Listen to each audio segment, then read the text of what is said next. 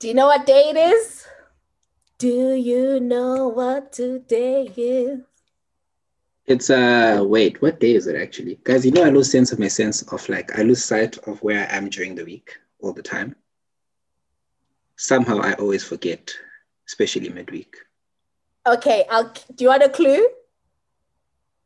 Monday, Tuesday, Okay, Wednesday. it's Monday. Thursday.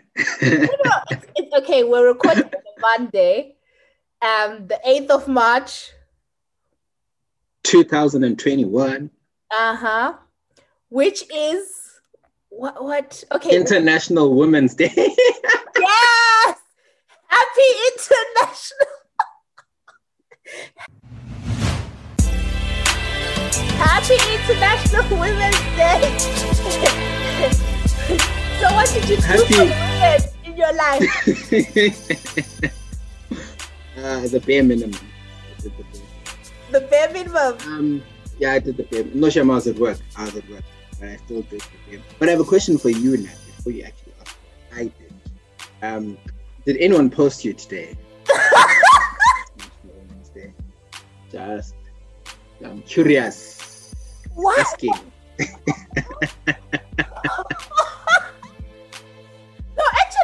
think the, the, this guy's tough uh, taste of Southern Africa on their Instagram page. They posted Mm. uh, Xolie and I and, and other women, Oh, we give thanks to them. visionaries. Young visionaries. Oh, no, we, we, we're, we're proud and we're grateful. Um, to all the gents who listen to, to Girl in Skies, um, you would have gotten the memo from um, uh, Twitter, the Twitter streets, or the podcast. If you don't post her on Valentine's Day, uh, you must wait until International Women's Day. Hey. Wow, what a wow. Anyway, guys, if you know, you know. If you don't, you, uh, you're, you're just gonna have to ask someone and be like, what are they talking about? But um, but shout out to the filling station. Uh, shout out, yeah, shout out to the Feeling Station. Shout out to Tinto. That was that was still one of my favorite Feeling Station episodes. Like sometimes I go back to it just to to listen and and, You keep tweeting about it. and, and, and, and, and shout out to uh, was it not Tando, the, the, the, the, the queen that went on, on there and told her story. So episode 43, the feeling station, guys. Shout out, yeah, shout out to episode forty three. You should check that out. It's it's yeah, it's still it, it is my one of my favorite uh, Feeling Station episodes. It's not my favorite actually. Uh, Yeah, no, no, it's it's Women's Day. So shout out to all the women out there. And I think it's Women's Month. So shout out to to, to, to you know to, to all all the women. is it Women's Month? I know in South Africa you guys have it in August, right? It's in August, yes. But I think So that's why I'm like, oh, I, I think it's International Women's Month. Like, um, okay. it's Women's Day and International March is International Women's Month. Um, okay, so shout out to all the women. You're greatly appreciated. You're greatly loved. Uh, where would we be without the women in our lives? So we give thanks. Uh, special, special, special shout out to the Girl in Skies women having Yeah. you on today. Yeah. And shout out to Xolie. So, so you guys are listening and you're like, what is going on? What is going on? So let's introduce ourselves. So welcome to Girl in Skies podcast with me, Natasha, and and me, Sena Miso, I sometimes go by that. and I sometimes go by Sena. Yes. Hi, Senna. Um, so it'll all make sense, guys. It'll all make sense. So Senna is one half of Six Foot Weights. I think you've heard us talking about Six Foot Weights here. They are one of our favorite episodes. We feel like they're our, you know, like our young brothers. They're two guys from Skies as well, doing their own thing. Um, Senna, I'm just gonna like introduce yourself a little bit to the people that may may not have heard of Six Foot Weights. So, as Nat has so meticulously put it, I'm Sena from Six Foot Weights, the better half of Six Foot Weights. uh, but yeah, I'm Sena. Uh, full name Sena Miso Moyo. You may or may not know me. You may have seen me on Twitter, Instagram, or wherever. uh, sometimes go by Uncle Senna. I am self-proclaimed the people's favorite lawyer. Um, so yeah, I am I am also one half of Six Foot Weights. That's a podcast that I have with my best friend, um, Matt mentioned Tabo. Uh, basically, what we do is we just talk about life, anything, life, sports, politics, relationships, entertainment, gaming, you you, you name it, we we talk about it, we debunk it. Um, everyone, I think a lot of people are enjoying our podcast, which is great. But we also enjoy being or listening to Girl in Skies and chatting with these guys and Nat and Tony. Um, so everyone who doesn't know me, you can follow me on Instagram, Twitter at Senami Somoyo. If you don't know me, Shem, you also if you don't follow me, you'd also know about IP Thursday. Uh, that's the cool thing I like doing because you know I said I'm a lawyer, so I lawyer for fun sometimes, and I try to make it interesting. Yeah, lawyer. Lawyer. L O Y A or lawyer. L lawyer. Uh, so yeah, in my on a on a day to day, I'm an I'm a commercial lawyer, specializing in IP a law and times. So yeah, that's what I do. That's what I'm all about. Cool. Like Man United, like football. I'm I'm I'm just a guy, just another guy from Blues. Yes, yes, yes. So we're gonna have fun with Senna for this episode. Um, if you missed Oli, see the podcast that he talked about. I'm not saying anything. Maybe you may want to check it out. Maybe you may want to check it out. She may pop up there. I don't know. I don't know. I don't know. Um, Sen- Senna, I have always wanted to ask you. Senna means so what does that mean? Ooh, okay. So I like the episode you guys did a few weeks back on names. Yeah. I actually wanted to tweet you. I didn't get the chance to do it.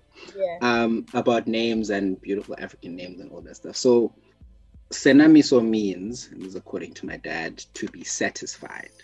So it it comes, it's a Ndebele word actually. Well, more Zulu than Ndebele, but I like to say it's Ndebele because Yeah. I'm Ndebele. Um, but it means uwenama, Uh-huh. as in nyeneme. So yini, isenamiso sami. yeah. So my parents were satisfied when they had me, I guess, and then they decided to give me that name. It's very similar to Sanelisiwe, or you know, Ah, that kind of that kind of vibe. yeah. So that's what my name means in full. Um, obviously, a lot of people butcher it, so I decided to go by Senna because it's easier. No, I think Um, but yeah, Sanamisa is a beautiful name. Um, so do you live up to that name in every area? You satisfy every area. Eh, no, we must we must make sure that we satisfy eh, that everyone is satisfied. And like for example, if you if you're working, that your your your boss is satisfied. Um, if you're in a relationship, that your partner is satisfied. So that's that's the gist of it. You also manifest a lot of things, and I think Mhm. eh, when when my parents named me, they were also declaring Mm. so in, into into the universe so with her a satisfaction Mhm. he will satisfy uh, whoever he meets Okay. whether in work or other things yes in other things, in other things Yes. involved, itemized and Yes. involved. Thank- you, Sanam. Um, so politics, I honestly didn't have anything, um, but I wanted to I wanted to use this opportunity because you are here and you're based in South Africa. Because I know sometimes we talk a lot about what's happening in SA, like politically and all that stuff. yeah Um, like what are the headlines? Like what's happening with the vaccine? How are people feeling? Uh, the lockdown, yeah, like what's going on in SA? so SA, SA is a weird place to judge anything like i think you look at the rest of the world and you kind of think okay this is where because i look at england for example Mm, the uk has been in a kind of strict lockdown for a while now like a couple of months yeah, in South Africa, they tried the strict lockdown. Probably the, the early lockdown that we had, the first one in March, end of March last year, almost a year now. That first one probably, I think, saved us a lot of time and saved a lot of lives and bought us time. So we didn't have to have more strict lockdowns. Yeah. So right now we're what we call um, alert level one, okay. which is basically I'm free to do anything I want except I have to be back home at yeah. midnight. yeah. That's probably the only restriction there is right now. Obviously, wearing a mask, social distance, sanitize, and with the vaccine coming, people are you know probably taking more liberties, Mm. and authorities are more relaxed. So in that sense, we're most of the time just chilling now. We're, we're literally just Mhm. waiting for the vaccine. Then once the vaccine comes, I think we'll start seeing see things opening up. Start seeing stadiums open, groove maybe, who knows. But for the most part, uh, politically, South Africa is a very volatile place. It's very divided.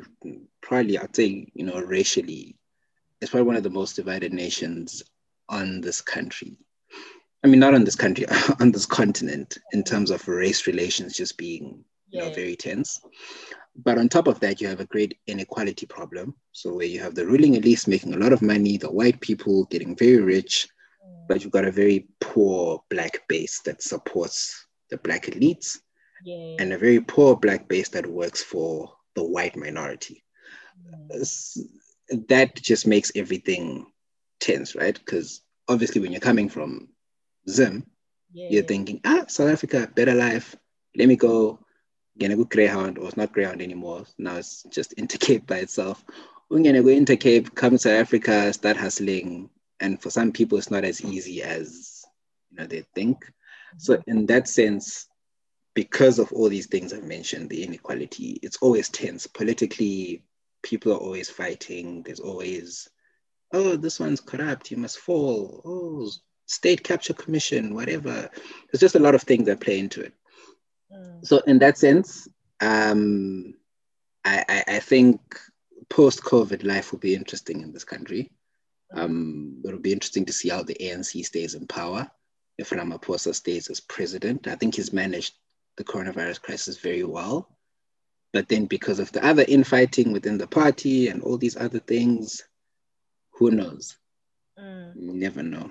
No, it's interesting you say that because I've, as an observer, I thought I think he's managed it well and he's communicated well, um, in comparison to like we saw like Trump and all that stuff. And I, I Mhm. actually think he he's been quite fatherly about it. But again, I'm not Yes. an essay. I don't know if people share the sentiment, but just me listening to to him, and I think SA was one of the first countries that I saw that actually had like a forward plan with the different levels. Like this, this is Mm. what level two is going to look like. This is what level one's going to look. So I, I thought that was good. And then just Yeah, he's been very fatherly. Yeah, no, no, no. I, I thought I, I thought it was good. I think there was a time when what was happening with his mask or something that was so funny. when he tried to put the mask on and it just wouldn't it was like oh everyone all of you should wear a mask and he tried to put it on his face and it went over his eyes and it was just awkward that whole thing made him lov- lovable like it Yeah. was like oh he's actually just a guy like yeah, president but he's just a guy but his support base isn't as strong as previous guys like zuma Mm, so what what cyril i think lacks is is an african charisma so he may appeal to a lot of us middle class people who've gone to school and yeah. probably learned how to speak English in a particular way and learned economics, how this works and how certain decisions work. He's appealing in that sense to us, but for the for the big support base in South Africa, that's the poor. Zuma had that thing that everyone loved. Okay. He was U- Ubaba. If Cyril's like a dad, Zuma is Ubaba. He's able to go into the rural areas and talk to them and dance for them. Yeah. You go Mshinwam and women would just go crazy. Yeah. And that's kind of the difference where I think, in as much as he's competent, I think, Mm, but that may it may be his weakness come the next elections. Who knows? Mm. That's that, that that's an interesting point. Um, and then just just finally, in terms of um, how is it like for immigrants? Um, because obviously sometimes always hear about uh, Mhm. xenophobic sort of like flare flare ups here and there. um, I know a lot of people who used to be based in SA who've like moved to mm. Australia, different countries, and are sort of saying, mm, you know, SA is kind of reminding me of Zim uh, back in. It's a tense environment. Yeah. So, so how is it like for for immigrants? Do you know? So it's it's xenophobia in South Africa is an interesting sort of concept because I always think that it's it's it's externally motivated and someone externally triggers it. Because you'll go through, for example, I've gone through life in South Africa without experiencing xenophobic hatred or a xenophobic attack. But that's not to say that it doesn't exist. But I think what happens is we have a government that's failed to deliver on promises of 1994. Mm. So then the supporters get angry. Mm. And they won't vote the government out because they love the party, they love Mandela, they loved all these things. Mm. Um, the government itself is corrupt. And in, in struggling to meet the people's demand, there's a scapegoat that people must look for. Now, the white people are chilling there also in all of this, observing it, right? Because mm. they have all the money. Mm.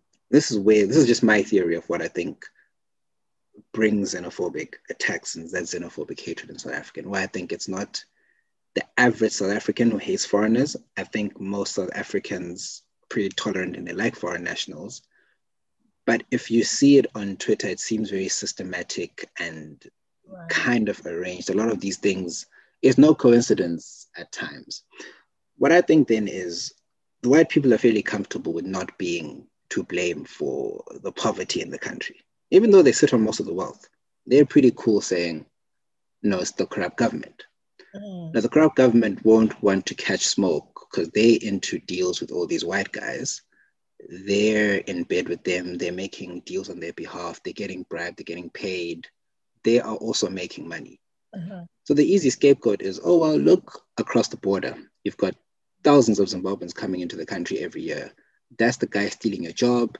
That's the guy stealing your wife, who to be fair, probably didn't even want you. It's a woman who isn't even thinking. You got a guy on Twitter saying, Pearl Thusi is dating a Nigerian. I'm angry. Well, even if, you know, it's not like she wanted you. it's not like you know her. Yeah. And then all these things, I think, are, are um, carefully planned and carefully incited where it's like, okay, the reason you don't have a job is a foreign national. The reason this is happening is a foreign national. But the foreign nationals who come here, most Zimbabweans, most Malawians, Nigerians, Nigerians don't work when they come to Africa. They start their own businesses, whether it's a barber shop or a little shop selling clothes in town or whatever. You'll never see a Nigerian in a restaurant. Mm-hmm. Zimbabweans come and take up and take up minimum employment. And by minimum, I mean domestic work, mm. restaurants, cleaning, like by the job, the basic job that no one wants, a Zimbabwean will do it. Same goes for a lot of Ugandans, Malawians, Ethiopians, and them will start their own shops in Joburg, CBD, or whatever. Mm-hmm. That doesn't even make up for a little bit of the wealth or 10% of the wealth that the country has mm. that could solve. Even if you say foreigners leave South Africa now, you're not going to solve the inequality problem or solve the poverty problem. Yeah. So then how does it become that people start turning on foreigners? Well, I think some of these things are very easily managed. Mm. Someone incites it. Because the average South African, oh, no, no, no, I like my fellow Zimbabwean, I like my fellow Ethiopian, I like my fellow Malawian. South African women would be like, I'll date my fellow Zimbabwean, I'll date my fellow South African, I'll, my fellow Malawian, Angolan, Nigerian, they don't mind. But in the poorest of, re- of, of, of, areas, what you'll have is something's gone wrong. And then government will say, uh, maybe not even government, someone will say, ah, no, blame the foreigners. That's why you don't have a job. And that sparks the xenophobic violence, which I don't know, it's, it's very area specific, right? Cape Town, where I live at the moment, mm. I'll never ever hear of a xenophobic attack. So here it's fairly comfortable. Even in Joburg, if you live in affluent areas, you'll be fine. Mm. But if you live in the poorer areas, you might have a problem. Right, right. Okay. That is interesting. Thank you. Thank you. Thank you. Thank you so much. I was then going to ask you about just quickly about the racism in Cape Town. That's another that's another one. But so so it's not it's not overt. The the thing with Cape Town racism is not out there in your face. Um, you just kind of feel that you're in a different part of Africa now.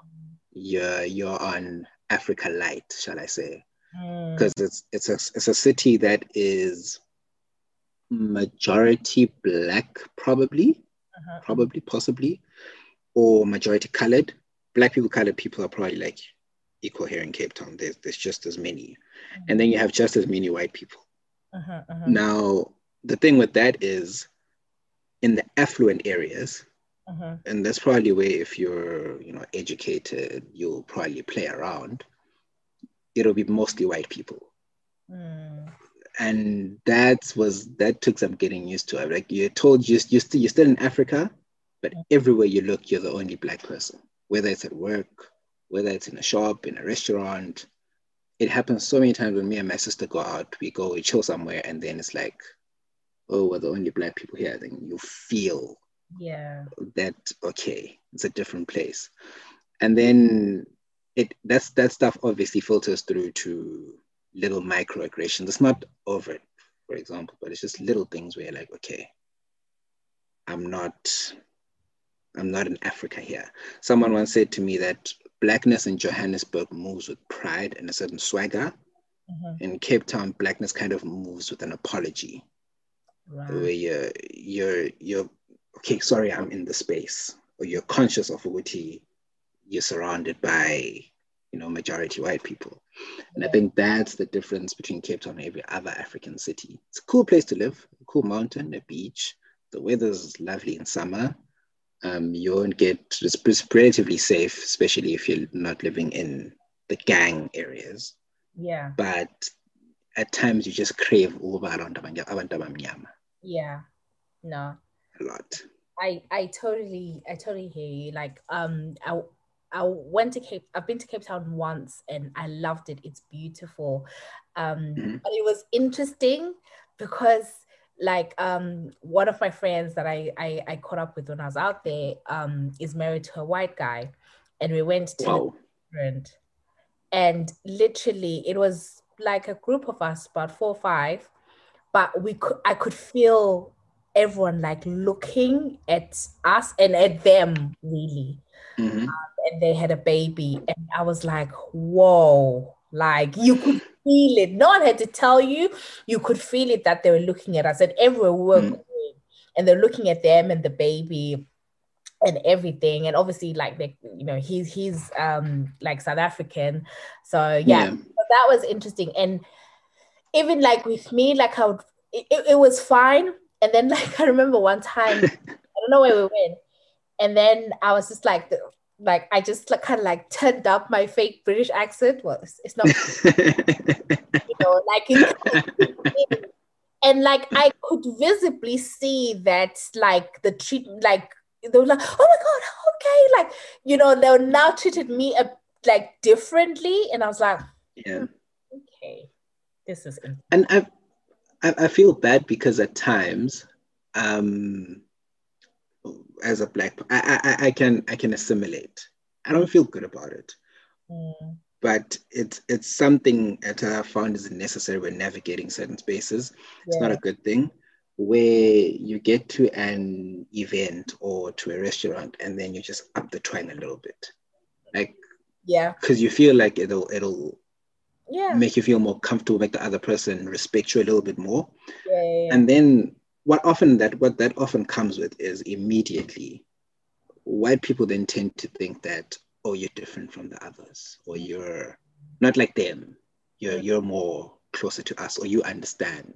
Yeah. so I've, I've also had instances where and this shocked them where chilling with some white some white friends of mine here in cape town and we're talking politics and they were slandering zuma.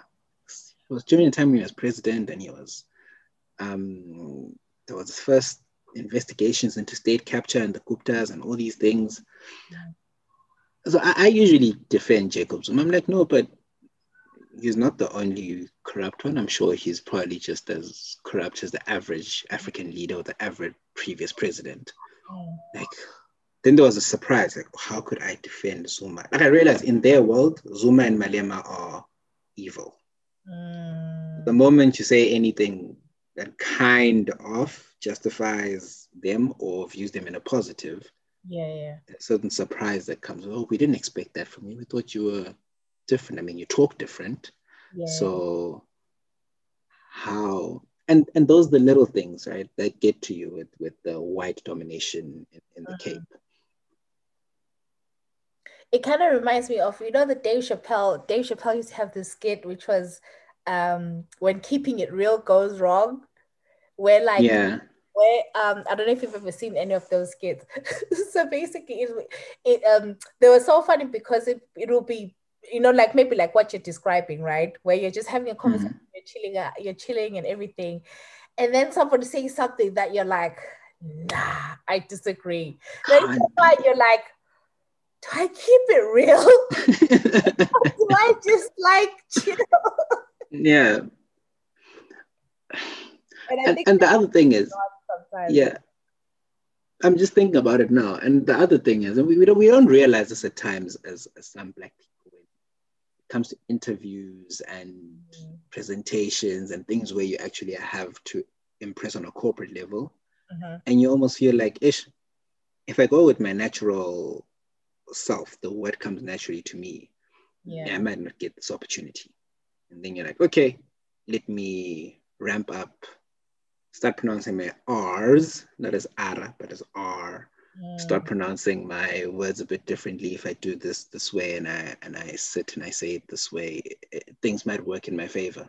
Yeah yeah, yeah. and that's at times the little things that you you feel like you have to do when you live in a, in a city like cape town.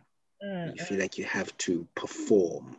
Mm, it gets exhausting at times i must say mm. that's why for the first how long was oh, i moved here 2017 so the first two years Mhm. i was trying to leave i was trying to move to joburg i studied in joburg i was at wits Uh-huh.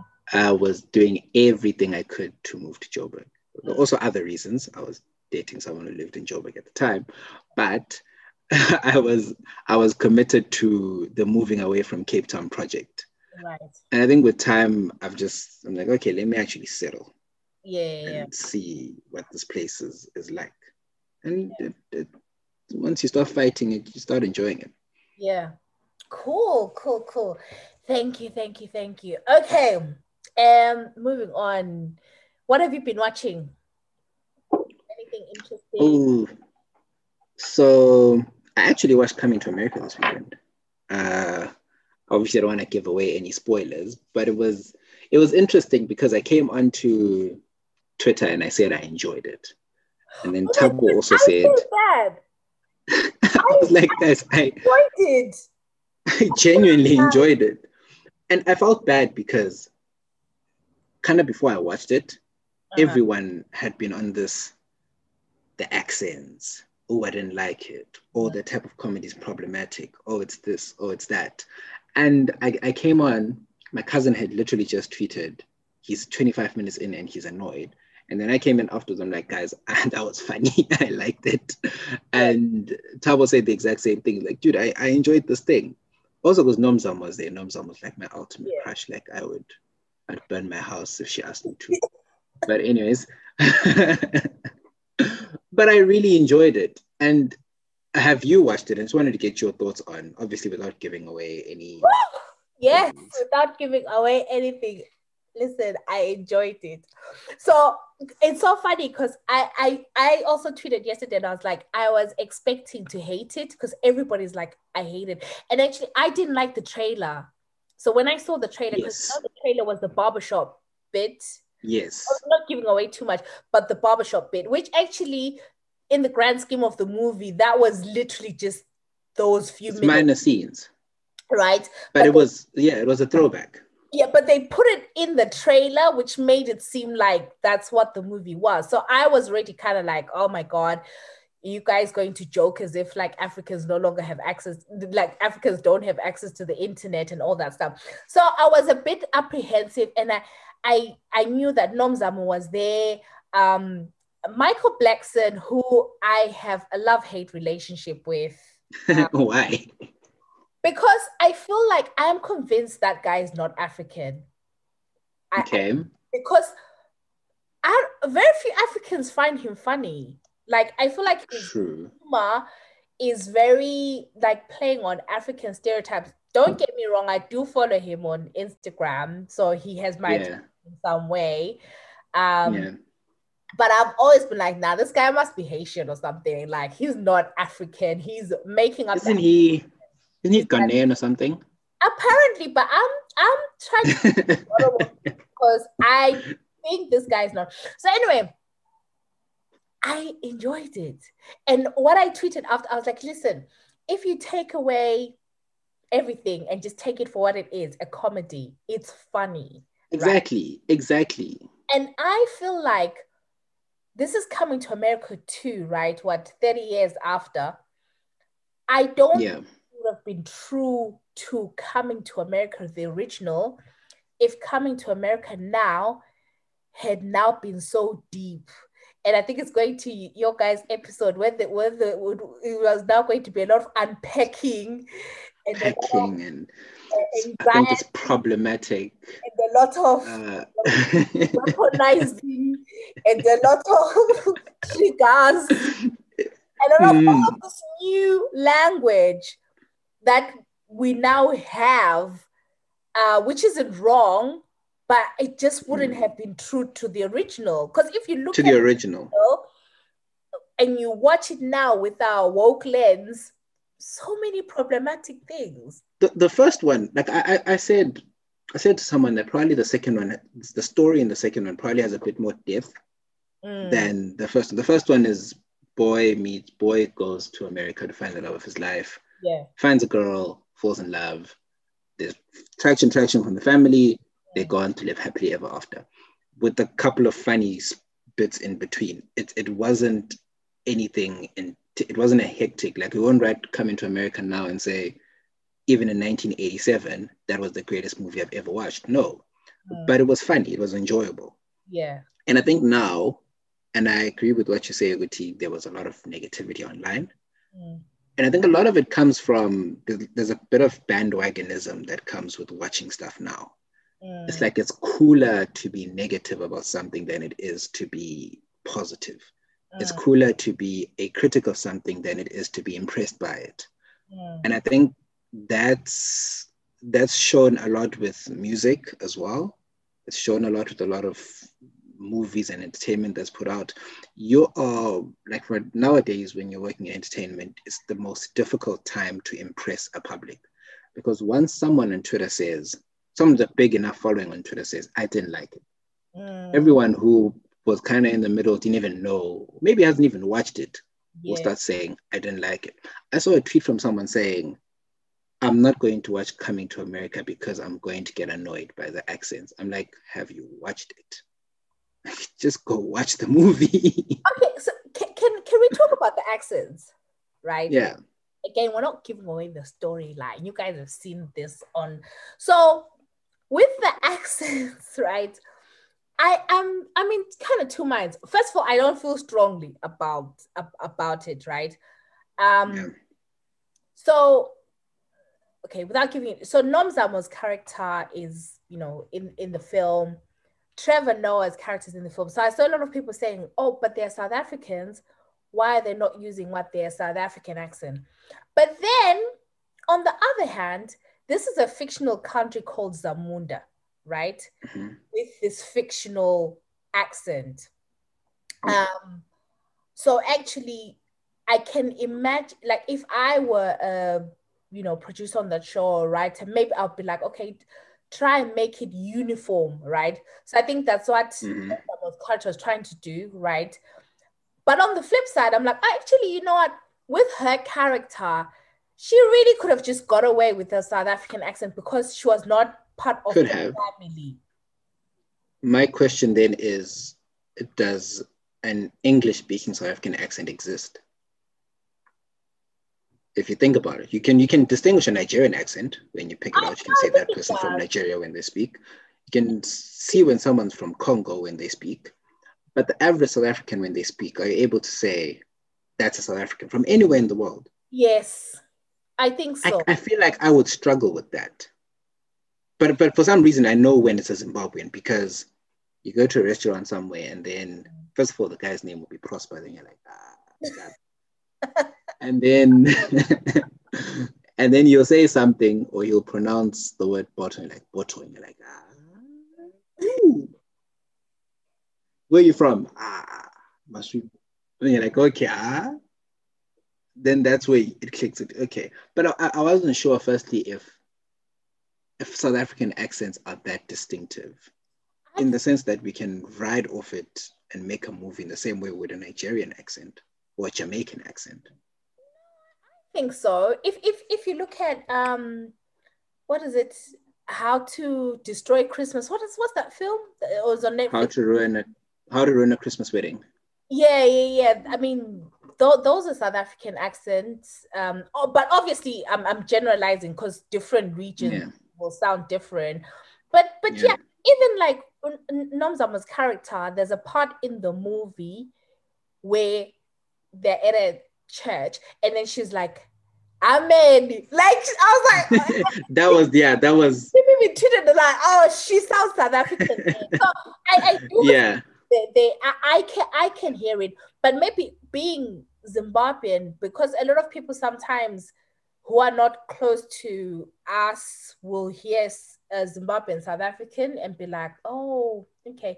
Especially like, you know, you guys who went to these CBC schools and stuff like that. You you all have like the South African kind of twangish. It's a it's a twang, I think. But would you say it's an accent? I don't know. It, it, it, it's a distinct sound that you can that you can hear. So I think Nomza okay um, I've seen in her interviews, and again, I know she she now lives in America, so I don't know if she now also has like an Americanish, but you can tell she was trying to mirror like Eddie Murphy, everyone else in the movie in the movie, yeah, accent, um, and the same with Trevor Noah, but uh, but yeah, I yeah, Pe- people, and that's that's an interesting one because when Eddie Murphy did the first one, his character was consistent with like the second one, his character is consistent with, with with what he put out in the first one in terms of the accent. That is, yeah. he speaks in the same way um, throughout. I think it's not a hill to down and say you're upset about it. I'm, I feel like I'm disrespected. Mm. I, I personally don't. It's similar to when Black Panther came out and they were trying their best to mirror an African accent. Now, to everyone else in the world, Americans, Europeans, um, Australians, when they watch the movie, to them it's like, oh, that's really cool. Not that Africans speak like that, but for a fictional country that's in Africa, maybe that's how the fictional country would speak. Who knows? Mm-mm. Um, ultimately, I think we shouldn't get so butthurt over little things like that. I mean, it's just entertainment at the end of the day yeah. watch to enjoy. And if you watch to enjoy, you will enjoy it. If you watch to criticize, everything in the movie will piss you off. Yeah, no, I I completely, completely, completely see this is why I like Sena. Hey, we are on uh-huh. the page. No, I completely agree. It, like don't I don't mean like don't go there like with a woke mind. Oh God, and I hate the fact that woke has now become a bad thing. Like, okay. Right? Because it used to be cool, right? To be woke around 2013. Yeah. When kind wow. of a, that's probably when a lot of us started being properly active on Twitter. Yeah. Like when you're woke at that time, you felt like you were educating. Mm. You're genuinely educating, like where you're genuinely telling people, like, oh, you know, this is wrong because of X, Y, and Z. Yeah. You're genuinely telling homophobes that, dude, you can't hate gay people for no reason. Yeah. Be woke. Wake up. Mm. You, you need to understand that the system is bigger than what you think it is. Capitalism is ruining a lot of people's lives. Yep. Be woke. Mm. Realize. But now you've got people that have taken it to extremes on all ends. Literally, you can say anything. The capitalists will come and tell you, I you know what you could have done the, the invest the really broke investment the good the broker guys the investment guys so actually yeah but you see uh, what you could have done with that money instead of renting a house. Instead of renting a flat, you could buy a house, or you could do this and then flip that and make more money. and then after that, go have lunch with Jay Z, and then he'll tell you how to make more money. Uh, it's, it's a lot of things have gone to the extreme, yeah. I think, I, I, to, to a point where it's not realistic. Yeah, I agree. Like, uh, is it called LLC Twitter or whatever? The, the Jay Z Twitter. It's like Jay Z Twitter. buying that cheeseburger, tell them to take out the cheese, use that 20p to invest in Bitcoin, and then flip it round to this. But but then I, I think that with the whole woke thing, it's I think it's unfortunate because I do think a lot of it is uh, like the the the extreme conservatives and the extreme racists have really invested in making it bad. Do you know what I mean? Although yeah. there's extremes on both sides, I, but I don't think mm-hmm. it's the same. But I think like a lot has been put to because how can being woke be bad? But I hate it because even yeah. now I'm, I'm, I'm not woke. because now we're talking about this movie and we're like woke people like relax yeah exactly and and you know it's like oh close your third eye. But but but it's it's it, I think it's just um, yeah it'll be interesting to have a discussion about that because I think that there's just been a a shift. Um yeah yeah. Um do you do you ever listen to like Charlamagne tha God and stuff? Not really. Okay. Not really. I only catch snippets every now and again when someone sends me something interesting and they're like yo check this out. But I actually don't religiously listen to them no yeah no no because um his whole thing was um, about his anxiety and stuff. Like, you know, he was raising mm. about anxiety, which yeah. is great. But um, because someone was like, if you say anxiety three times, Charlamagne will pop up. Because like literally, I don't think there's a conversation. yeah. but um, but yeah, okay. So that's coming to America, guys. Tell us what you guys think. Like, you know, what did you hate about? Obviously, there's things that could. Oh, what I did. Uh, is this what the the product placement? It was a lot. Oh. The Pepsi, but even the first, I mean, the first time around, they they did the whole McDonald's thing, oh, and okay. so I guess it was in keeping in line. But then I think there was a scene where it was literally, it felt like an advert yeah. And I was like, whoa. There's a okay. McDonald's. There was this song by this guy, I, I forget Bobby, whatever, and literally like yeah. they zoomed in on the, and I'm like, yo. And then there was the the the, the jewelry company. There was mm. It's like get me. I was like, oh my god, like it was it was a lot. It was a lot. But then you can tell that they they sold some advertising there. Yeah. I, I oh, do you know what? Because movies are closed, cinemas are closed, right? So maybe Yeah, and this was this was actually going to I was interested to see how they would market this, but Amazon and other like um, streaming services pulled through. Because yeah. I think that was one my biggest concern was releasing a movie now during COVID. Mm. Are you mm. sure cinemas are going to be packed? Do you think people will actually go watch it? Yeah. But I think for the most part, it's been I think they've done pretty all right in, in just trying to make it available on a streaming platform on streaming platforms. Yeah, yeah. No, no, no. That is good. Um oh, have you seen the Meghan Meghan Meghan and Harry? I was about to do that song. There's a song that Idris did. Bossy. men are boss. I'm not singing. I haven't. you can actually sing it. Wait, I actually a good singer. Nah, not well. I can hold a tune. no, hold the tune. Um, I haven't actually watched it. My sister is watching it now, but I've caught snippets and I've read. I've watched a lot of reaction. That's what I did today. Mm. Like I watched a lot of reaction um, on it, and I read a lot on what people think. And so I think uh, without watching it, I've just I know what it's about, yeah. and it's interesting it's it's interesting because I think for the second time in in the royals' history or in Queen Elizabeth's reign, they've becoming very unpopular, mm. and people are starting to question the relevance of the institution because it's like, well, what do you guys actually do if you know you're going to stress another daughter-in-law? And I say another because Diana went through it, right? You're going to stress another daughter-in-law to a point where she's like, "I, I gotta move out. I can't deal with this."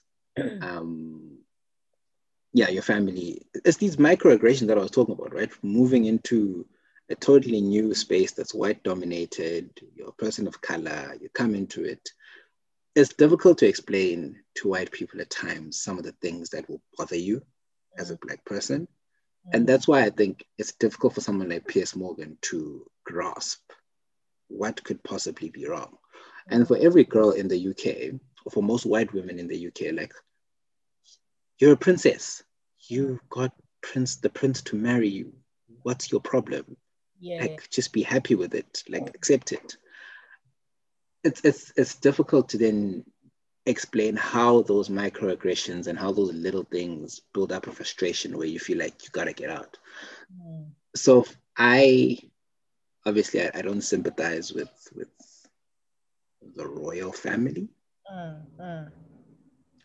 But yeah, what's what's your take on it? I think I, I, I kind of believe most of what she says. I don't think she go around making that stuff up. Yeah. No, listen, I haven't finished watching it. So, Okay. um, like you, I've seen a lot of reactions, seen clips, but I guess my, I'll talk about my feeling of the headlines and then, and Yeah. then maybe another episode we can go like um, in more detail about the actual interview. I mean, Mhm. first of all, Oprah is a G. Like her Yeah, she, Oprah's powerful. and, and not just not just like you can you know when you see her at work you're like okay i get it she just has a way of interviewing going out there's a part where um uh, she was asking Meghan, um, you know, who said that when Meghan was talking about, you know, there were conversations about the skin color of her child, like before the Mhm. child was born, the, the first son. And she was like, who said that? And she was like, no, I wouldn't say it because it would be damaging to them, right? And then Mm. she looked at the Lord, and then Oprah also looked at the Lord like, girl, is that what the answer is? you have to see, it was so dramatic. yeah. But but then I just thought like Oprah was, was so great, and I think what's really interesting to me, uh, like from your perspective, like you were saying about the royal family and everything, it really does now feel like it's probably you know britain the british press versus the rest of the world definitely. Yes. right? It Um, feels like the British press and the royal family against yeah. all of them. against all of them. Um and, and and for me i think what's what's really interesting is i didn't know meghan markle was biracial before harry. Like i used to watch suits. I thought that was a white Yeah. girl. Like I, I know there's a part where her father was is black Yeah. So after, but I didn't know. Like I literally was like, she's white. Um, yeah. I thought so too, actually, from season or season one of Suits, and then she started dating Mike was it season two, and then that's when father showed up, and it's a black guy, yeah, and and then we're there like, oh, and they explained it on the scene that yeah, it just happened to be very light in complexion, yeah, so, and and it makes sense because her mother's black, but she's not no, her, her, dark skinned black her mother is her mother's biracial, but you as know, well. it yes. So her mother is a half black, half white. But you know, in America, you're Mm. black, but Mm. but she she's she's biracial, and then her dad is white. Um, Mm. which makes her biracial. But but because of the American lens, you know, with the one drop rule, it's just like you're Mm. just seen as being black. Black. So for me, that was the first thing. Was like, first of all, like we didn't really like Mm. that she was black, You didn't think she was black, yeah, but but sharp. it was like, oh, okay, girl, okay, cool.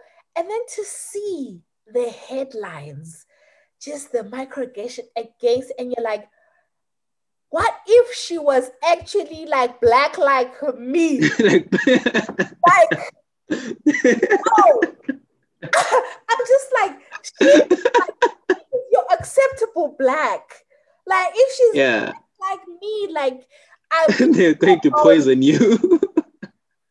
whoa, like what would ha- like they would not have let that wedding happen. Listen, they didn't even let him marry marry Chelsy Davy, the the, the white Zimbabwean.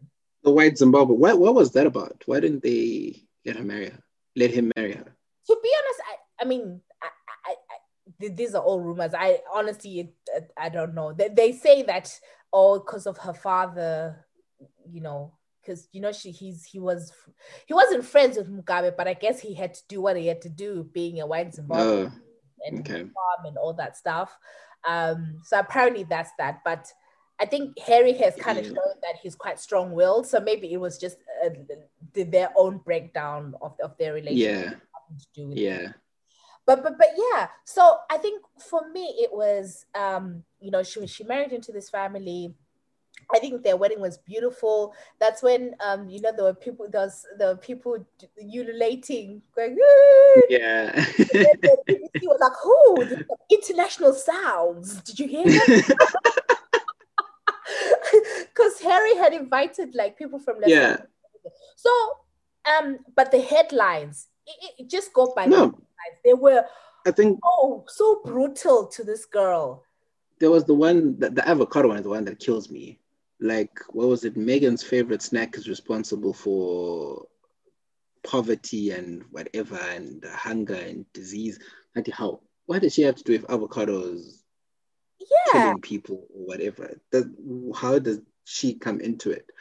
And then what's, what was startling was the contrast between the way they reported her and the way they reported Kate. Mhm. Always fascinating to see how different it is. And then you put it to, you know, the white media, and you're like, no, but do you think the reason for that is, is simple? I see it in football all the time, right? Uh, Raheem Sterling, he'll go and spend money on a house Mm, and they'll be like footballer splashing money. Marcus Rashford did the same thing. He went and bought houses. mm. And they're like, yeah, footballer splashing money on houses. And you're still like, no, just because he's black, no, he's wasting money. He's spoiled. He's living it up. But if there was a white athlete who did that, Wayne Rooney had God knows how many cheating scandals in his career. Mm. Oh, but when it's commentated on, it's he's recovered. He's been through so much. Now he's coming back as a top performer. And you're like, mm, no, you can keep that same energy you have for the black kids and this white guy. It's it's pretty simple. Yeah. Um, it's, so I, I can see how that environment can become very toxic, Mhm. continuously and perennially negative, negative, and you'd want out. And uh, these these in-law things at times they can just be can be difficult, Yeah. complicated. definitely i think um yeah this Meghan and harry thing is is is very interesting because i mean i just think this is talk about dismantling this is going to because the british are like the british press are very upset because you're touching at the core like you're touching at the core of identity At the core of what? Of their identity, of the country's identity. of their identity slash the country's identity, but also of the, the the the systems that uphold how they're viewed, right? So I have a Yeah. I have an un I haven't fully formed my views on this, right? So just work with me. So here's the thing: the monarchy, right? Um, I think it's fair to say like the British monarchy is the most high-profile monarchy in in the world, right? Existing, yes. In comparison to other monarchies, right? Yeah. So, in terms of, okay, what they do and what they bring, right? I'm not a royalist by any means. Um, I'm, I'm not against them or whatever, you know, like it's, it's not that deep for me, right? But in actual, how can I put it? Um, just there being a monarchy, there being a Buckingham Palace, there being a this, they are such an attraction point and the amount of Mhm. money they bring in terms of tourism, in terms of any pageant, pageantry things that Yeah. happen, right? terms of eyeballs, people watching, they actually bring a lot. So Mhm. they are a- a spectacle that brings money, right? And okay. they are so the queen is like a figurehead. She doesn't really like run things. So Yeah. okay, that thought there. So if you look at other monarchies, um, so so now, what when the British were colonizing a lot of our countries, if you look, one of the first things they attacked is monarchies, right? So it's say- Mhm. take it even to Zim, right, and look at how they made sure that King Lobengula's, you know, kingdom is destroyed. You know Yeah. why? Because a monarchy in a democratic system or whatever, right? It speaks to stability in a way Yeah. because the Mhm. fact that you can have a monarchy, which is a hierarchical system, and a, a family Mhm. that you say is, is a monarchy, and Yeah. still living their lives, that is Mm. Is is a, a stability piece as well, right? Yeah. Um, and that's why the British systematically made sure that they tore down all the monarchies All the monarchies Alright. everywhere. yeah, uh, yeah bec- because there's a purpose I think monarchies play, which is why I, for example, I'm very pro like the Ndebele King and all that coming back. Yeah. Because I think those things have a place, right? So I, I guess I'm making two points at the same time. I'm kind of I showing can I can get I can get I, can, I see where I see where you're coming from with it. Uh, because mm. um, I'm, I'm sort of saying also, and then monarchy as just a principle. I don't think it's necessarily Yeah. defunct, if that's the right word, but Yeah. I think it now makes us look at how when we were colonized, why mm. it was important for them. To disrupt. Can now look back and be like, okay, but so how come this is like the last standing monarch? Like this isn't by accident. Mm. Because if you look at like the Portugal has a monarchy, but they, they're not state funded. They they they fund themselves. So like if you go to the palace, you have to pay to get in and all that stuff. So I think it's it's just Mm. interesting in that way. And maybe the British media and the British ari- aristocracy and what they know that that once you um pull down the monarchy, you're you're you're pulling down that that that, perception of stability. And, and The perception though. everything is a perception. Even economies are perceptions. Uh, Do you know what I mean? True. How things perform is how you perceive them. So, Mm. it, so that's why I'm saying that that's why they are fighting so because it's the one thing they can be like, we're better than Americans. We've got a monarchy, we've got a king, we've got a queen. But now, you But know, I can I can flip it and then say for for that reason it, it kind of confuses things a bit, right? So you have a government of elected prime ministers and parliament and you know all that stuff, a government that's elected. Then mm, you've got a figurehead who doesn't leave, right? mm, And what's the relevance of it in in in a modern day society?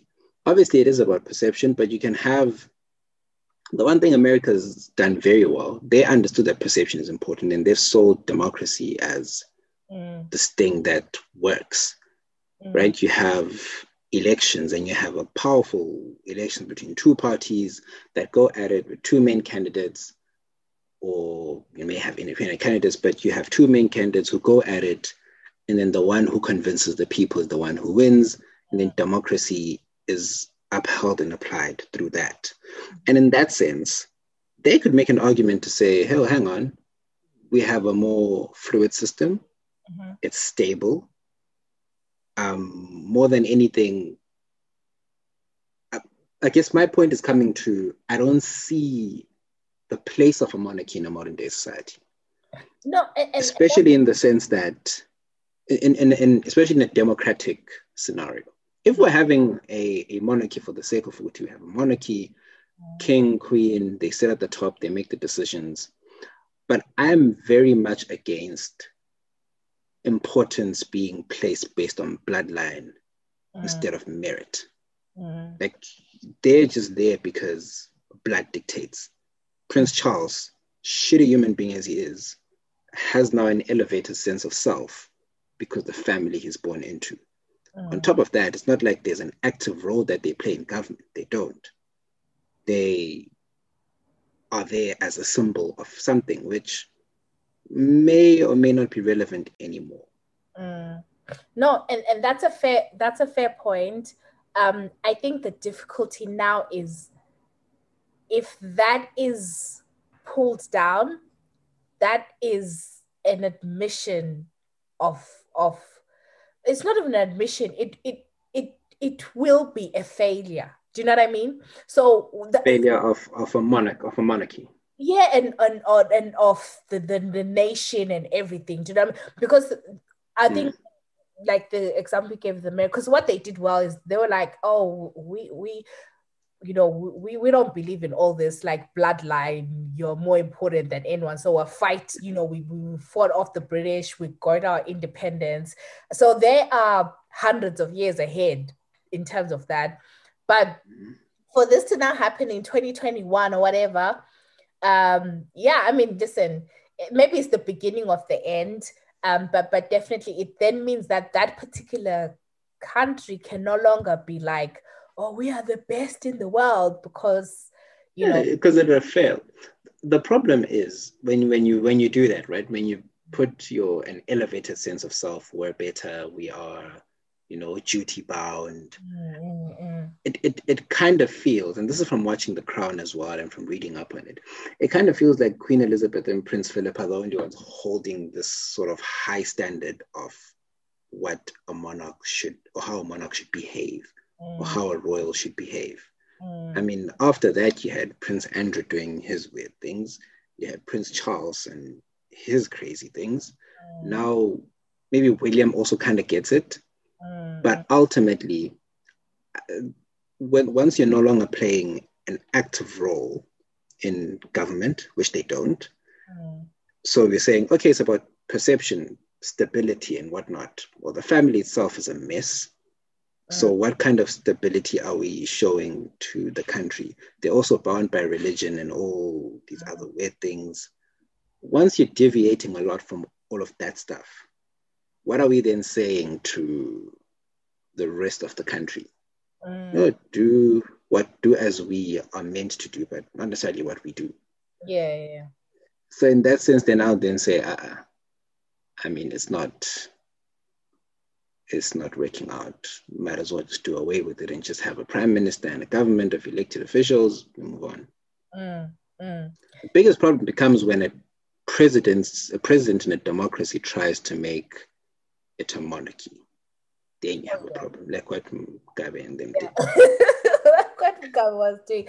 But you know, I just love that, you know, I was seeing the spirit of Princess Diana. I'm like, yes, Elon Dombo. I was like, yes, from the beyond. from the grave she's fighting and it made me think of um so j- just the whole in-law dynamic right moving away from Meghan and, and all that stuff but actually someone tweeted and was like you know what guys, like, why are we surprised? Because a lot of people have really horrible experience at the hands of their in-laws and Omar Court and all that stuff.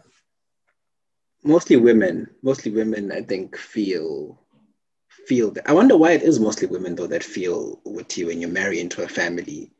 They explore not to feel like I think most of them actually experience very negative things when they marry into a family. But it's it's, it's so interesting because as a guy, Mm-hmm. My big dream is I'll marry someone who will come to my home, my family will love. So I mm. come from a from, from a big family, but we're, we're in as much as we're big, we're pretty close knit. So my dad is the first of nine. Oh wow. And then I am the second of four. So already from there you can already see what our Christmas gatherings are big, our reunions are big. And everyone is always yo, I want you guys to meet my wife. I want you to meet my wife. And that's something I look forward to, right? Mm. Introducing your family to your wife, and then they're impressed, and then equally she's impressed, and then mm. it's just one big happy family, and it's all good, right? Yeah. Now, many many women will tell you, "Hey, I, I, had to do, I had to work, I had to cook, I do this, do that." Mm. It's very duty bound. There's a lot of things that you have to do as a makoti. Yeah. I often ask myself, is that really is that the experience for most women? Is it is feedback mostly negative?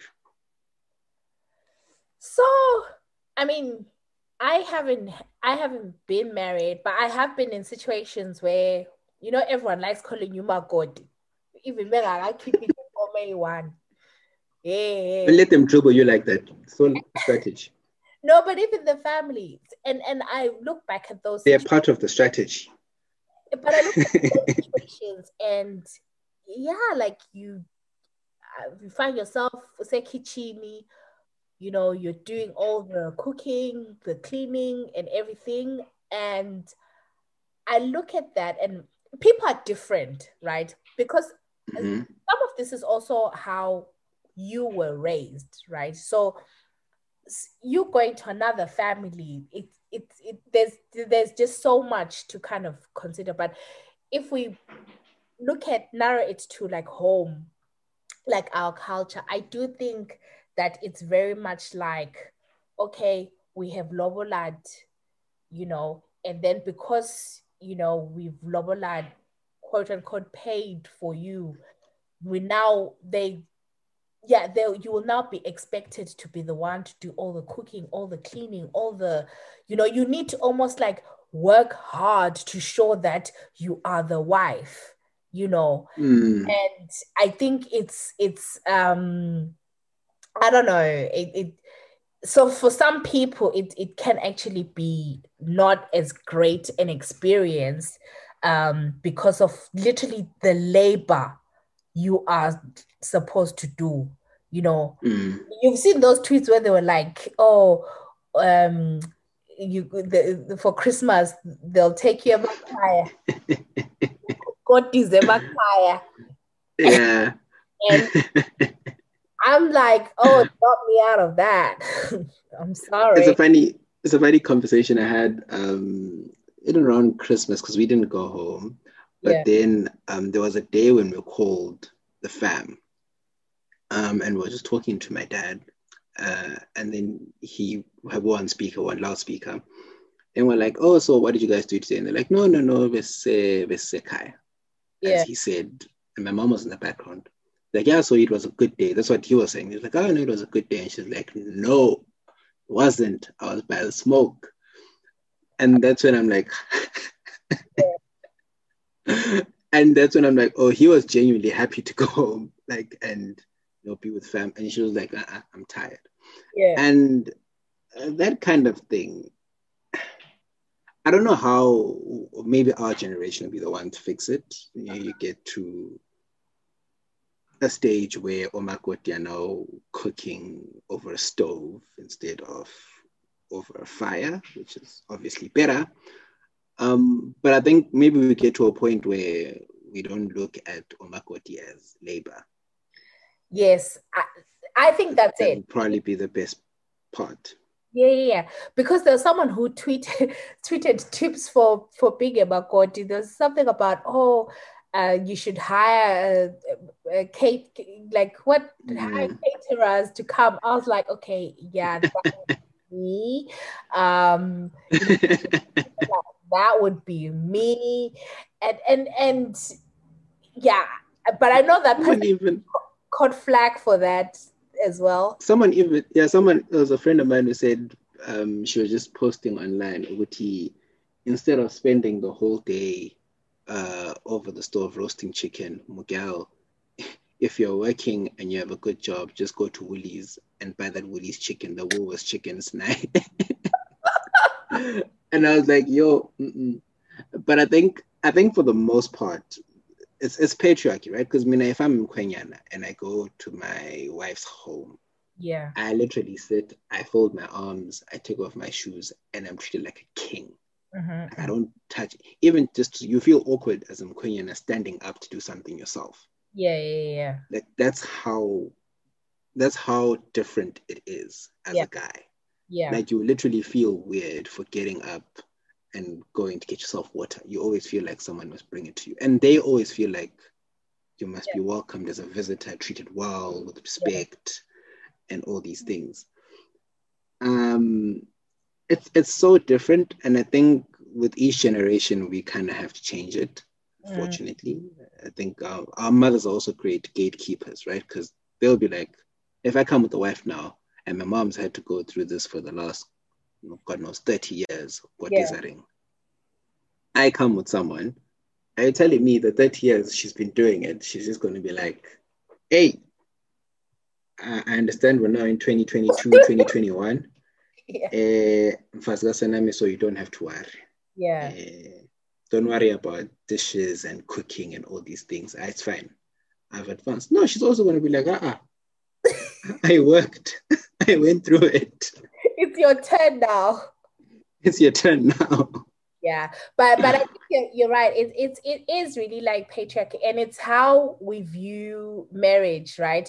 Because it's viewed as oh, you know, like the, the the the the daughter is fortunate to have been picked by this guy. So that's why even the the family are like, oh my god, we have to treat what umkhwenyana really umkhwenyana well. with respect because you know because marriage in in our culture it comes with is tunzi right it, it comes mm. with a level of um societal acceptance societal you know and although it can be beautiful but it it also is like there's there's that societal um there's that respect that you get to go to exactly and like even at church so i'm catholic i used to go to christ the king mm. and there's a certain uniform that's worn, or a certain society that's only joined by women who are married.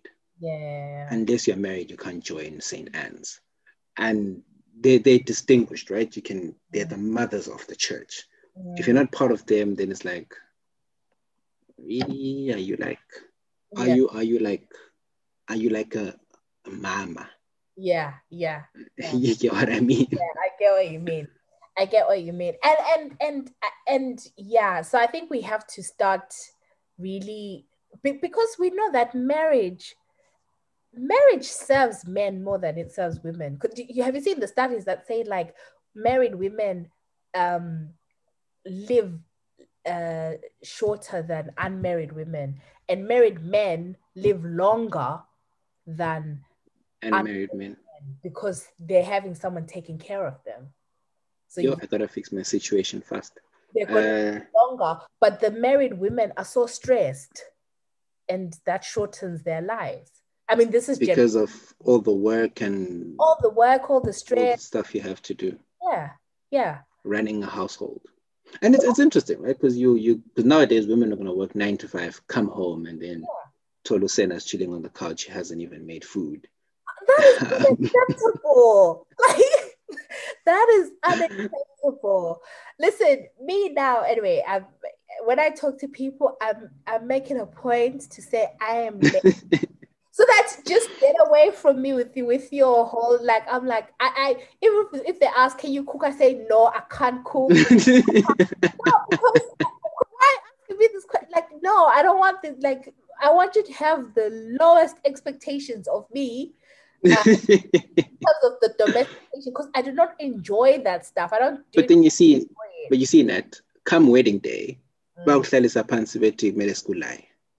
I'm too old. And they'll lie you and they'll tell you, hi, so you know, uba uyaxolelwa eh engaphambanisa eh kuyabekezelwa emchadweni eh kumele upheke eh nomzondele What you 10:30 bayawulaya I think so.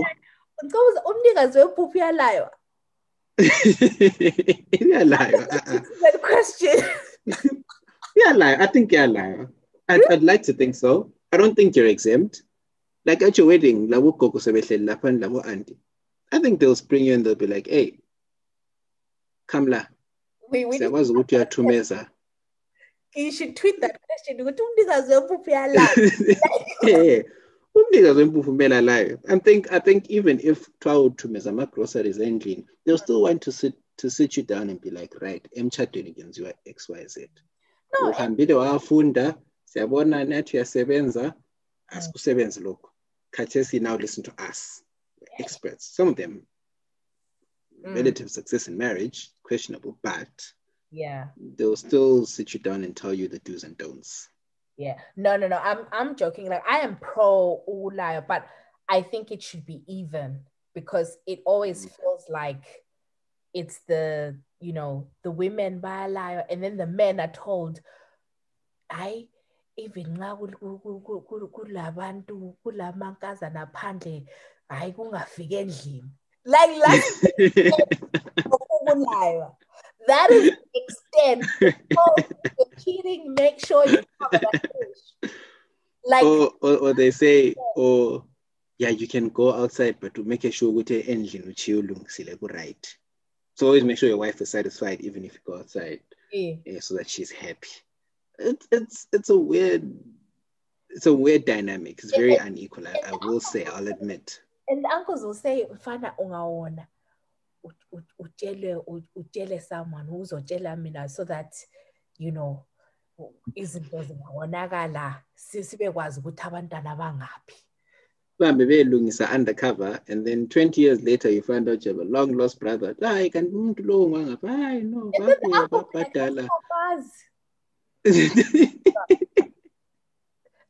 exactly Tell guys, tell someone that we know where, where all your kids are when you die. Shem. So we know where all, all of them are. Because you know, at the funeral, there's always that one uncle who knows all the pop-up kids, all the Yeah, I saw it. I, I saw a tweet where someone was like, um, I was at my dad's funeral and there was a guy crying louder than I was. And he looked The like problem is he looked like my dad. yeah. ah, yeah. What was the other But thing yeah. you were talking about before? You said you saw about I forget what you. Oh. I actually want to ask you, do you believe in like energies and, and, and stuff like that? Like Koguti, everything in life is dictated by energy and, and things. I I I can. On that deeper sort of chakra sort of level. I don't know if it's chakra level, but I believe in people now call it different things. Some makes you know that intuition. I think sometimes Mm. there's that inner inner voice. Uh, Okay, okay. So this is this is interesting. It's actually something that I once saw in a newspaper in Zim, but this is the first time I'm seeing it on Twitter. Uh huh. So it's a it was a screenshot where this guy and this girl were talking, right? Yeah. So they're having a conversation. Um, they're exes, right? So they used to date. So this girl texted this guy complaining that, look, I can feel it when you think about me sexually.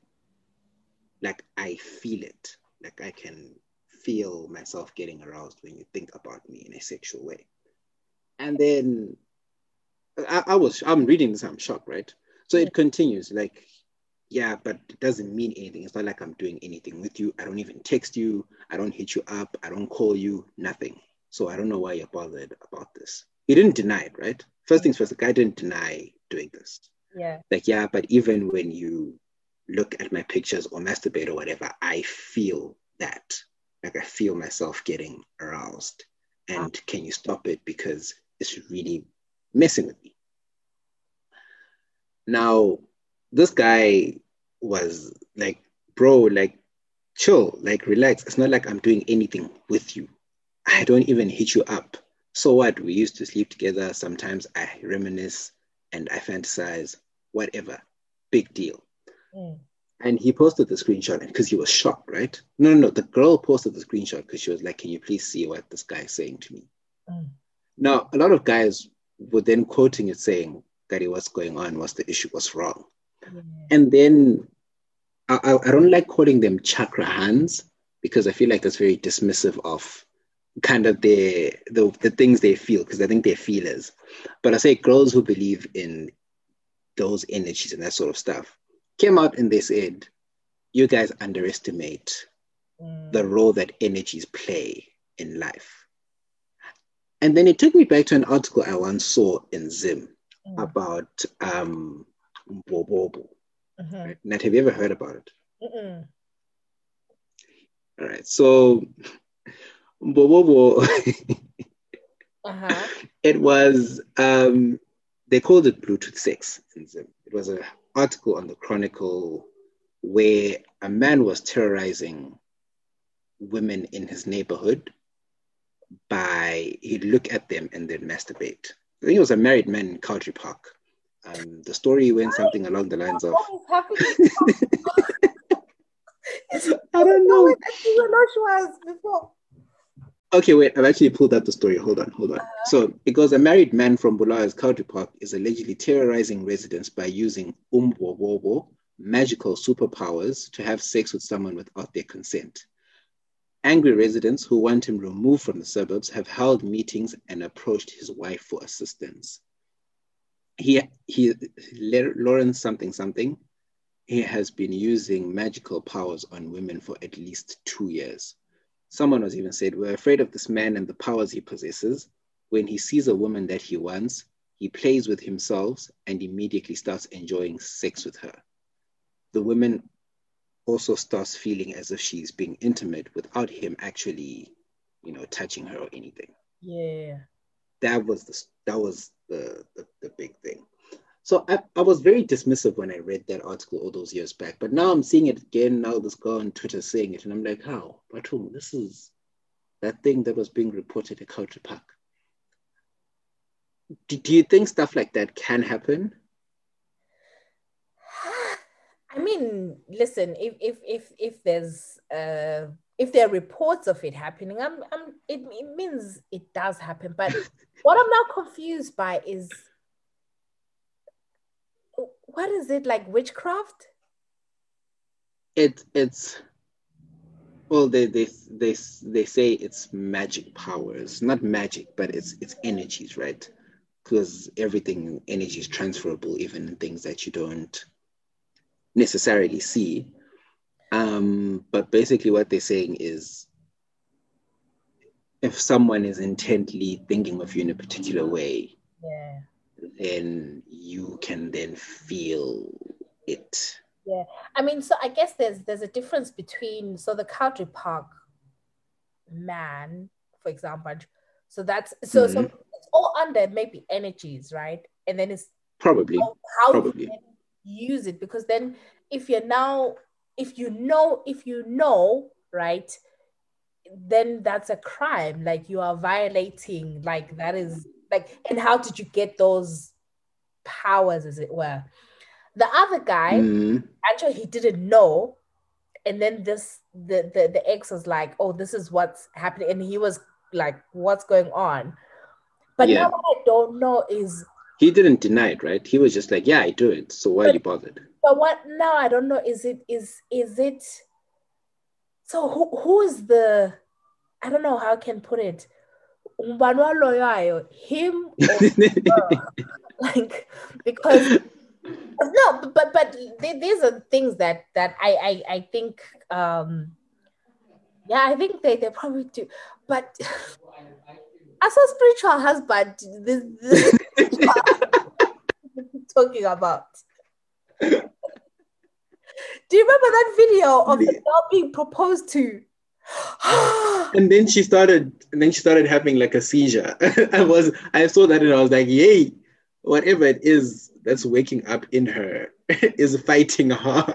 The spiritual husband was like, "Oh, you're not getting married, not on my watch." Wait, do you believe in, in spiritual husbands and that you have someone out there who is for you in I think a spiritual husband is spiritual world. Yo, I need to before I start talking like okay, I, I, okay, I do believe in like spiritual things, but so like a spiritual husband is what someone you have a soul tie with. Oh, in a way. Oh. I mean, listen, I, I think I think they are um I think I think it's po- I don't know. I think these things this because there are some things in life that happen that are unexplainable. Mm. That mm. just like, yo, like why do all my crushes just keep like, dying? Why do they keep failing? Um, have you ever have you ever had an ex text you and say, "Ish, you know, ever since we broke up, alone." Like it hasn't been working. It doesn't hambeli actually in the dating world. And then they even like your chief, is there like something? No, I, I I haven't had that. I have had like um oh um good. I think yeah, in, yeah, it was like oh like uh like losing you was the worst thing type thing. And that's happened Aw. that twice. And then have you seen those TikToks where I was like where they're like where they say something and then there's the dramatic Yeah, yeah. so it's like oh Lucy was like so get me back then. So get me back then.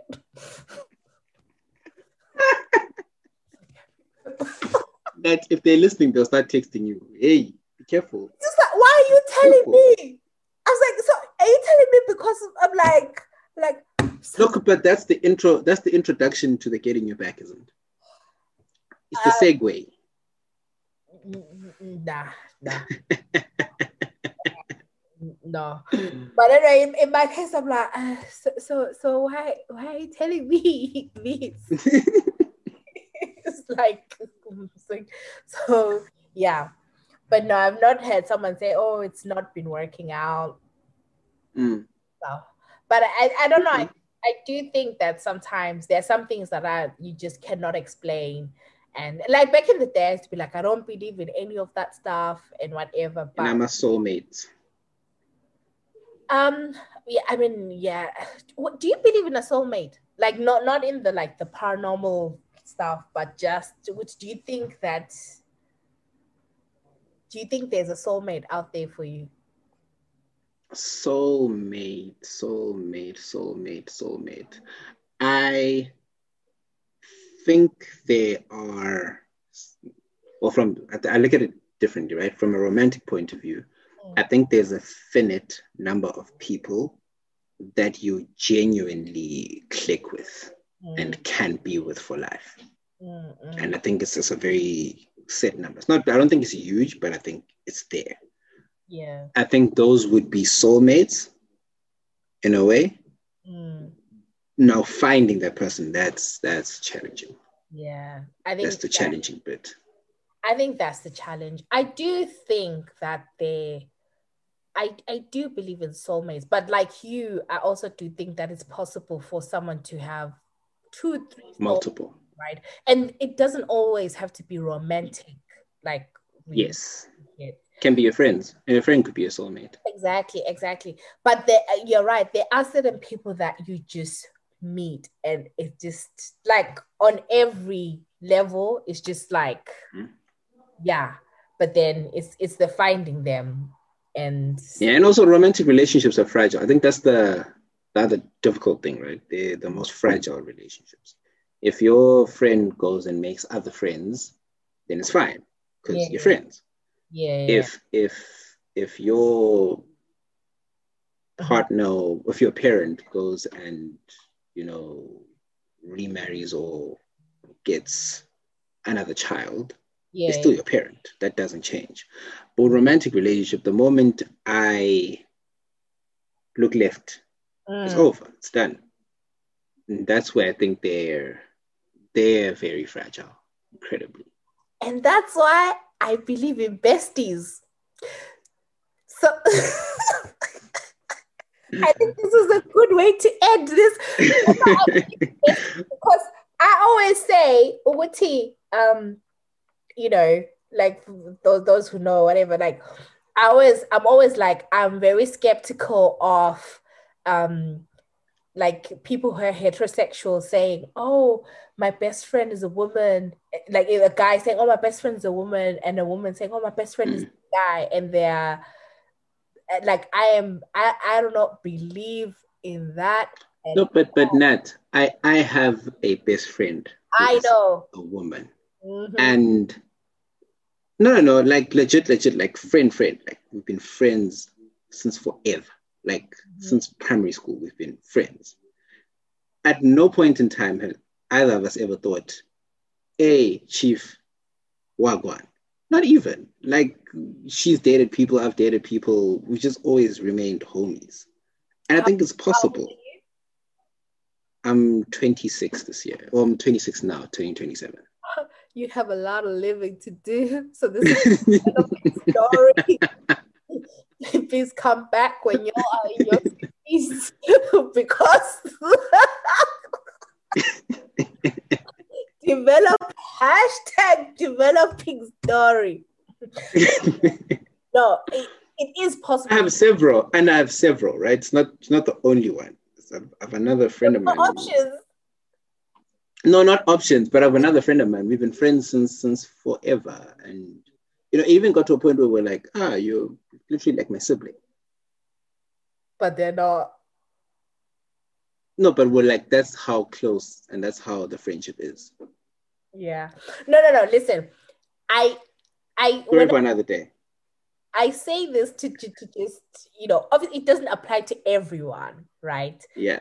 But I, I am saying that for the most part, like, and, and the reason I say that is not coming from a bad place. It's actually coming from a place of saying, as you were saying, that romantic relationships are so fragile that actually, um, I think friendship is just such a beautiful foundation for a relationship. So I think if you can be friends, if you can be best friends, like actually why can't you try and build a life together? You know what I mean? And I know a lot of people are always scared to say, "Oh, I don't want to spoil my friendship and stuff." And it's just like it's like which is a real thing. It's a real thing, but love comes and goes. But I think when you have friendship, and can you imagine like if you are parents, when you now have a family, you can always fall back on what your friendship. friendship. Because I think I believe someone who said that like marriages and stuff really have a 15 year cycle 15 or 7 year cycles because yeah. you become a new person every i think it's seven years you become a sort of new person every sort of seven mm. and what happens yeah. a lot of people who've been together for a very long time if you speak to them there was a time when maybe there was a, a year like they were not feeling each other but then they fell back in love and then they got they rode the wave so Ooh no, it's, it's, I guess I guess it can, one of the things I'm scared of with marriage, to be honest, is for the most part is is mm, fear of failure because I don't like I don't like failing too much. But it's that whole you you you become friends with someone and then all of a sudden that has to end. So it's it's difficult. But you should, but it should, you make your marriage how you want it to be, and I think it's true that we're talking about the in-law situation, right? Of mm. course, like your wife is not, you're not going to be like besties, is chormy. If like she's been slaving away and stuff like that, she's gonna come back tired, like she's a different. Pe- so, so it's yeah. both of you to preserve that, you know, that youthful energy. I think, but anyway, huh, Sena, we have been talking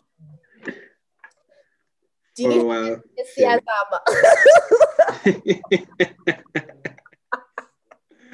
I am glad you asked, Shem. Um, one actually, one actually. Explain to the people uh, what Siyazama is. Siyazama is the people segment. Um, and by the people segment, I mean this is where the people ask us questions of things they would like to know, things mm-hmm. they've gone through in relationships, and things that generally, you know, they they they they like a perspective. Usually they want a guy's perspective, but today I'm on GIS. So what we're going to do is is uh Nat is going to be my co-Siyazama. Okay. Listen today. Eh, hallelujah. Um, so this is from a girl, female friend of mine. Um, she has been seeing a guy, but at the same time, um, she's been talking to another guy whom she's known for many, many years. Um, she really thinks she likes the guy, but they are separated by distance. So that's the guy she's liked for many years. Okay. Um, there have been plans and conversations around trying to make it work at some point, but now I'm interested in someone else who mm-hmm. is closer, the guy she's talking to who is here. Yeah. Stick or twist, Nimshie and forget about the idea I had in my head with the guy who's far, or just take a chance with Lo Okhona Khathesi? Take a chance with the one who's there. Be- because okay. um, this person that they've been she likes, they've been talking to for years, right? I'm assuming mm. that for years there's been distance. So a Probably. lot of fantasy. You don't, you don't know how it mm. would be like when you're in close proximity. So, mm. but it's not to say, you know, it's not to diminish connections that you can make with people over the phone and stuff like that. Um, but if anything, like this pandemic has shown us that, you know, what if they close borders again? You know, it, it then you wait again. Exactly. But then I think the new guy, right? She started seeing, she doesn't know. Because when you deal with someone for the first six months, you're dealing with their representative. Mm-hmm. It's only after month seven that you start seeing the real them. month seven. After, then after a year, you now start seeing the demon behind. So listen, just you know, the, the one that's there, just because it may not, it may okay, I know, I know, it may not work right? you always go back to the, you know, so like uh, as a backup. Focus on on this one with the one who's far away. Don't do anything rash. Don't be like, oh my God, I got a new man and stuff. No, no, no, no, no. Just do what normal people do. Just start responding a day, two days, three days later. Um, and then just play it out and then and just move away slowly just move away slowly but don't close the door. Don't be like oh i got it. I got some man and all that stuff right? Um okay. just just move and yeah. Do it nice and easy. Yeah because you literally don't know. Th- things change in, in six months it could be a totally different story. So you literally don't know. Okay. Okay. I think they'll find that very helpful. Very helpful. That's the only Siyazama we have this week. Okay. So shout out to Homie for trusting us with the story. Thank you, thank you, thank you, thank you, thank you. And oh, I was gonna try and do something, but I don't think it'll work. Um, oh my god. No. Oh, can you hear this? Can you hear this?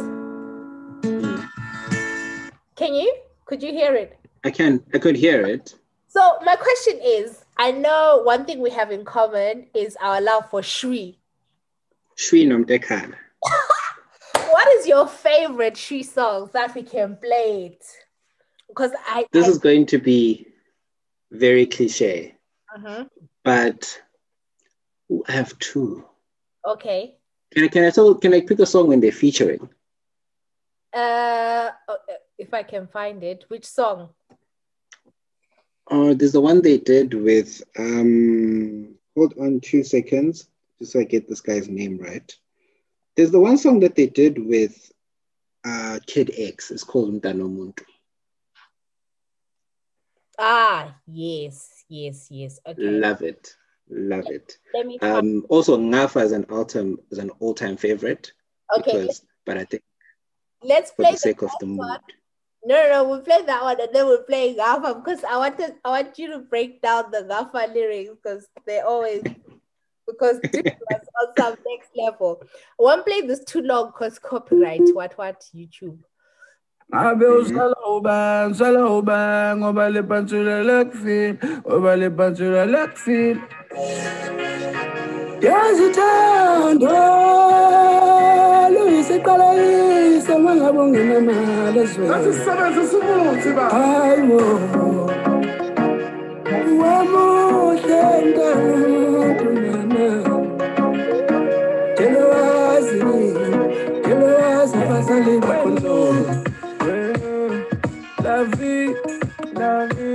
vie toi no mood no mood awusemut awusem ngabe uzala ubani zala ubani ngithi ngiyobheka amaphini ngabe uzala ubani zala ubani ngoba le pantula lekufini ngoba le pantula lekufini intombi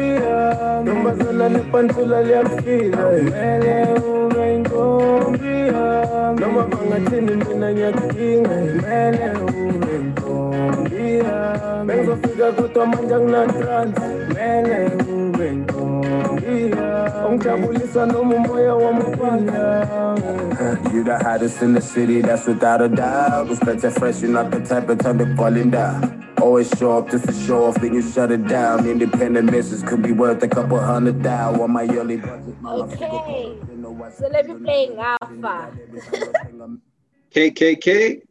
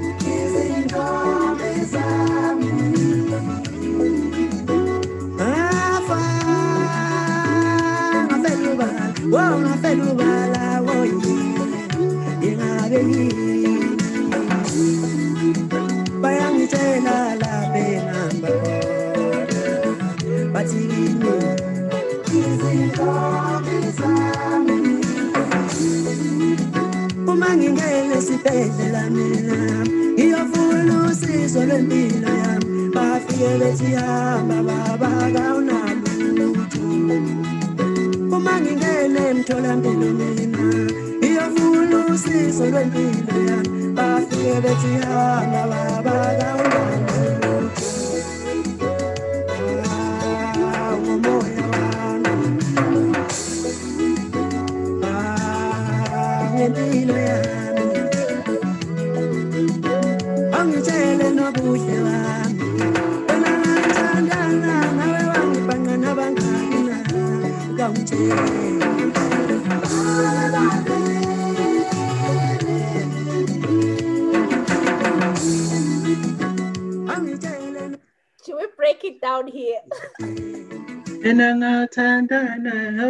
nawe wangibhanqa nabangaki na ngithi kawuntshele babe batha eish yeah ne His heart was breaking. what did he so, expect? so Shwi Shwi is a story of a man who had a man probably in Royal KZN because I think that's where it's set who uh-huh. had many women, many girlfriends or many wives. Doesn't actually say, but he has many partners, right? Yeah. Um, at the minimum from the song, it looks like he has three. Uh-huh. So um, he starts feeling sick, and he goes to the hospital. He gets there, but yeah, Baba, when uh, you're fine. I guess that at the time, you know, rural hospitals also they can't really pick out what's going on. So they're like, no, chief, you're fine, you're fine. And then eventually he turns to find out that no, he has HIV because, ah, but Shwi is loyal to all his women. So in his head, even though he has several women, he thinks, ah, Pela, these are all my women. I don't sleep with anyone else. I sleep with only the ones I want to sleep with. And they're like, ah, I'm sure at the hospital, they're like, chief, go ask your people what, what's what, right? Go ask them what's happening. So she goes to each of them. And he goes to the first one. I've forgotten what she says. I think she says, um, what to say? Let me just check quickly. But she says, Baba Tatu. I think something like that. And let me just check two seconds. But she says, yeah. So the first one says Baba Babil. And now already you're like, ah, uh-uh, this hand. So she had two other uh, she had two other guys. Then he goes to um, so the first one is Nobuhle. Nobuhle is the first girl. Nobuhle says, I Baba Babil. He goes to No Musa. Nomusa says, ah, babe batatu. Uh-huh. Then he goes to Sindisiwe. Sindisiwe says, how? Sindisiwe, ngoba ngangihlala nawe lapha endlini, bangaki na? Mm. And she's like, ngeke ngibaqede, babe baningi. Goodbye. ngeke and that's when he goes how imhlola yami imhlola yami kanti yini Mm. wangibulala nobu- nobu- nobuhle wami ngangikuthanda wangibulala nomusa wami kanti unjani Yeah. wangibulala sindisiwe wami kanti unjani and usindisiwe is the one he was living with and she was the one who was doing the most Mm. But you and that's basically the lesson in the song ukuthi it's all big intersections right Mm. sindisiwe had others ushwi himself had several Mm. and and and and and it was a big mess of which he ended up paying for it. There's a there's a big lesson in this whole thing. There's a big stare like she was like ah, ah, Kari, what's going on? It's like dude what have you been doing? What have you been doing? Exactly. What have you been doing exactly so that was that was the whole thing so i'm i'm i'm thinking now that yeah that was the big lesson That which we learned the hard way to Nobuhle, Nomsa, uh-huh. and Sindisiwe were not to be trusted. well he is not to be trusted So, you know, he was loyal to them. I will. He's he's not He was faithful to them. anyway. The, the is, is is one partner, one partner per person. One partner per person.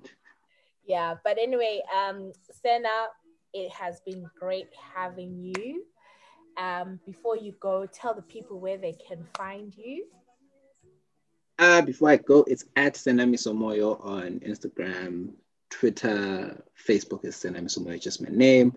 So yeah, you feel free to hit me up if you have any IP questions or you just want to talk. Uh, yeah, I'm I'm very very open to to, to the people. Um, also check out hashtag IP Thursday. Every Thursday, there's some intellectual property story that I read up about during the week, and then I decide to turn it into a cool summary, which people seem to enjoy. So that's encouraging. So we keep going. And the last one you did was it the Dave Chappelle one? The last one was the Dave Chappelle one and his whole beef with Comedy Central. Um, how he signed a bad deal, and then finally, after how many years since 2004? After a good 17 years, he was able to. Well, it's it's it's 14 years since he left Chappelle Show, but he was able to get money for the Chappelle Show, which was yeah, he he was a bad deal. Excuse me, it was a bad deal that he signed, and then only now is he able to get royalties from it. He wasn't even allowed to perform and do another Chappelle Show elsewhere. Yeah. So yeah, definitely definitely check hashtag IP Thursday out. And where can people check out Six Foot Weight? Six Foot Weights um, is on Apple Podcasts, Spotify. Um, we're not on SoundCloud anymore because SoundCloud had weird restrictions and limits. So Apple Podcasts, Google Podcasts, wherever you get your podcast, except SoundCloud. Uh, and we're also just working on putting up snippets on YouTube, just of like what we do. Uh, we have a Twitter page. We will get an Instagram page as well. Uh, we're just working on moving into that space too. So yeah, definitely, definitely listen to the podcast. I host it with Tabo. You can catch him at Sir Tabs. I think that's his handle. And yeah, we just we talk about everything really, banter, and sometimes we spit knowledge and wisdom. So yeah, the podcast is great. So definitely check it out, guys.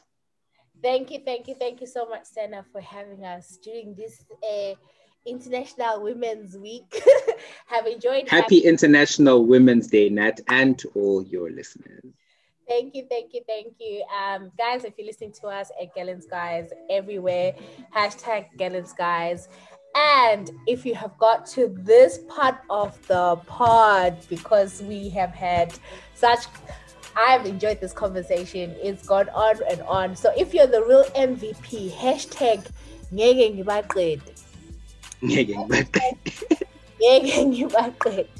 to show us that you got to this end to this part of the pod.